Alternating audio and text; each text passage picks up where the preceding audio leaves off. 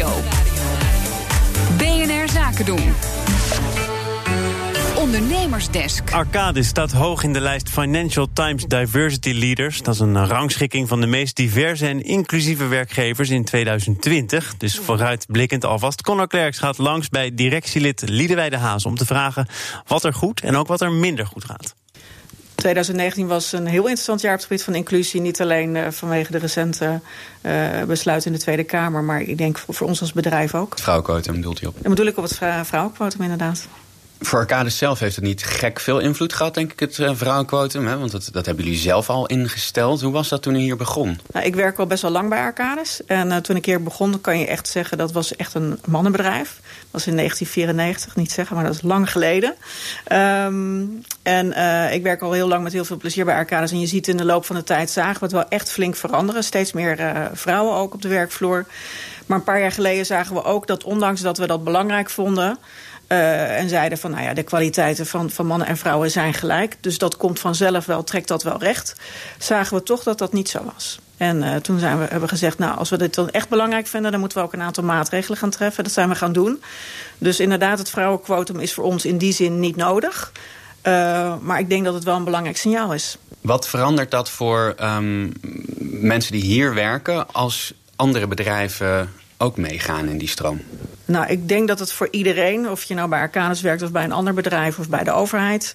belangrijk is om uh, ervan uit te gaan dat iedereen gelijk is... en dat het belangrijk is voor onze toekomst... dat we die, uh, de, de, diversiteit die onze maatschappij heeft... dat die ook zich terugvertaalt in hoe uh, de bedrijven eruit zien. Um, wat lag er ten grondslag aan het besluit om zelf een soort quotum in te voeren? De grondslag voor ons om uh, een, een, in ieder geval een ambitieus target in te stellen om iets te veranderen... is dat wij zeggen diversiteit en inclusie is heel belangrijk. Uh, wij werken heel vaak aan complexe vraagstukken, heel integraal... voor zowel overheid als bedrijfsleven in Nederland en in het buitenland... En dan zie je dat dat soort dingen vragen om veel creativiteit... en verschillende invalshoeken en blikken. Uh, in deze war vertellend moet je sowieso overal je mensen vandaan zien te halen. Uh, dus dan is het ook fijn als je, als je uit zo'n breed mogelijke pool uh, je, je, talenten kan plukken. Dus dat is een belangrijke aanleiding om te zeggen... nou, dat vraagt ook om, om een heel divers en inclusief bedrijf... en ook een, een, een, een strategie om te zorgen dat we dat ook steeds meer zijn. Bent u tevreden met hoe het gaat nu? Ik ben tevreden met de stappen die we zetten, maar we zijn er nog niet. Wat moet er nog gebeuren?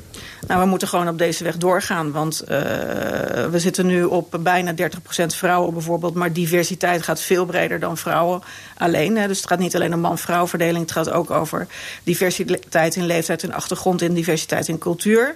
Uh, dus als je daar naar al die, al die dingen kijkt... dan hebben wij echt nog wel stappen te zetten. En op het gebied van inclusie? Uh, nou ja, ik geloof dat hoe diverser je, je bedrijf is, hoe inclusiever het ook is. En uiteindelijk gaat het mij in aan alle eerlijkheid helemaal niet zozeer over die diversiteit, maar wel over die inclusiviteit. Het gaat niet vanzelf. Um, ik denk dat het een wel met het andere samenhangt en dat het een het andere versterkt. Uh, ik weet wel, en dat onderzoeken we jaarlijks, is dat wij wel een inclusieve bedrijfscultuur hebben. Uh, uh, een van onze taglines is improving the quality of life. Als je mensen bij ons spreekt, uh, is dat echt een passie voor mensen. En uh, werken mensen daarom bij dit bedrijf. Um, en dat is ook een beetje een andere manier van inclusief denken. Arcade staat uh, wederom op de lijst uh, de FT Diversity Leaders. Dit keer de lijst van uh, 2020. Wat, wat is uw speerpunt om te zorgen dat het volgend jaar weer gebeurt? Nou, het is in ieder geval leuk om op zo'n lijst genoemd te zijn... en erkend te worden voor het feit dat je hiermee bezig bent. En ik denk dat wat, wij kunnen doen is... dit is een stimulans voor ons om te zeggen... oké, blijkbaar uh, doen we dat goed en zien anderen dat ook. Dus laten we hier vooral mee doorgaan. Wat is het grootste struikelblok, denkt u? Nou, eigenlijk waar we vooral tegenaan liepen hierbij... is dat dingen niet vanzelf gaan. Dus dat je er echt wel bewust mee bezig moet zijn... en dat je er ook een aantal maatregelen voor moet treffen... en dingen voor moet regelen. En dat moet je dus ook blijven doen. Dus nu niet denken van, oké, we zijn goed bezig... dus nu kunnen we wel weer eventjes tussen haakjes normaal doen. Nee, je zal altijd bewust aandacht hier aan moeten blijven besteden... totdat het onbewust bekwaam is. En dat, zover zijn we nog niet. Kunt u een concreet voorbeeld noemen?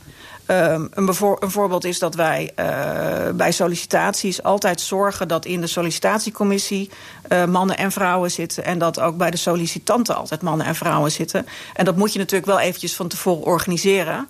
Uh, om er zeker van te zijn dat er gewoon inclusief en divers gekeken wordt. Connor Klerks in gesprek met Liedewijde Haas, directielid bij Arcadis. Wil je nou meer horen uit de Ondernemersdesk? Je vindt alle afleveringen terug als podcast via onze site of de BNR-app. Ondernemersdesk Inclusiviteit wordt mede mogelijk gemaakt door Verderkijkers. Een initiatief van het ministerie van Sociale Zaken en Werkgelegenheid.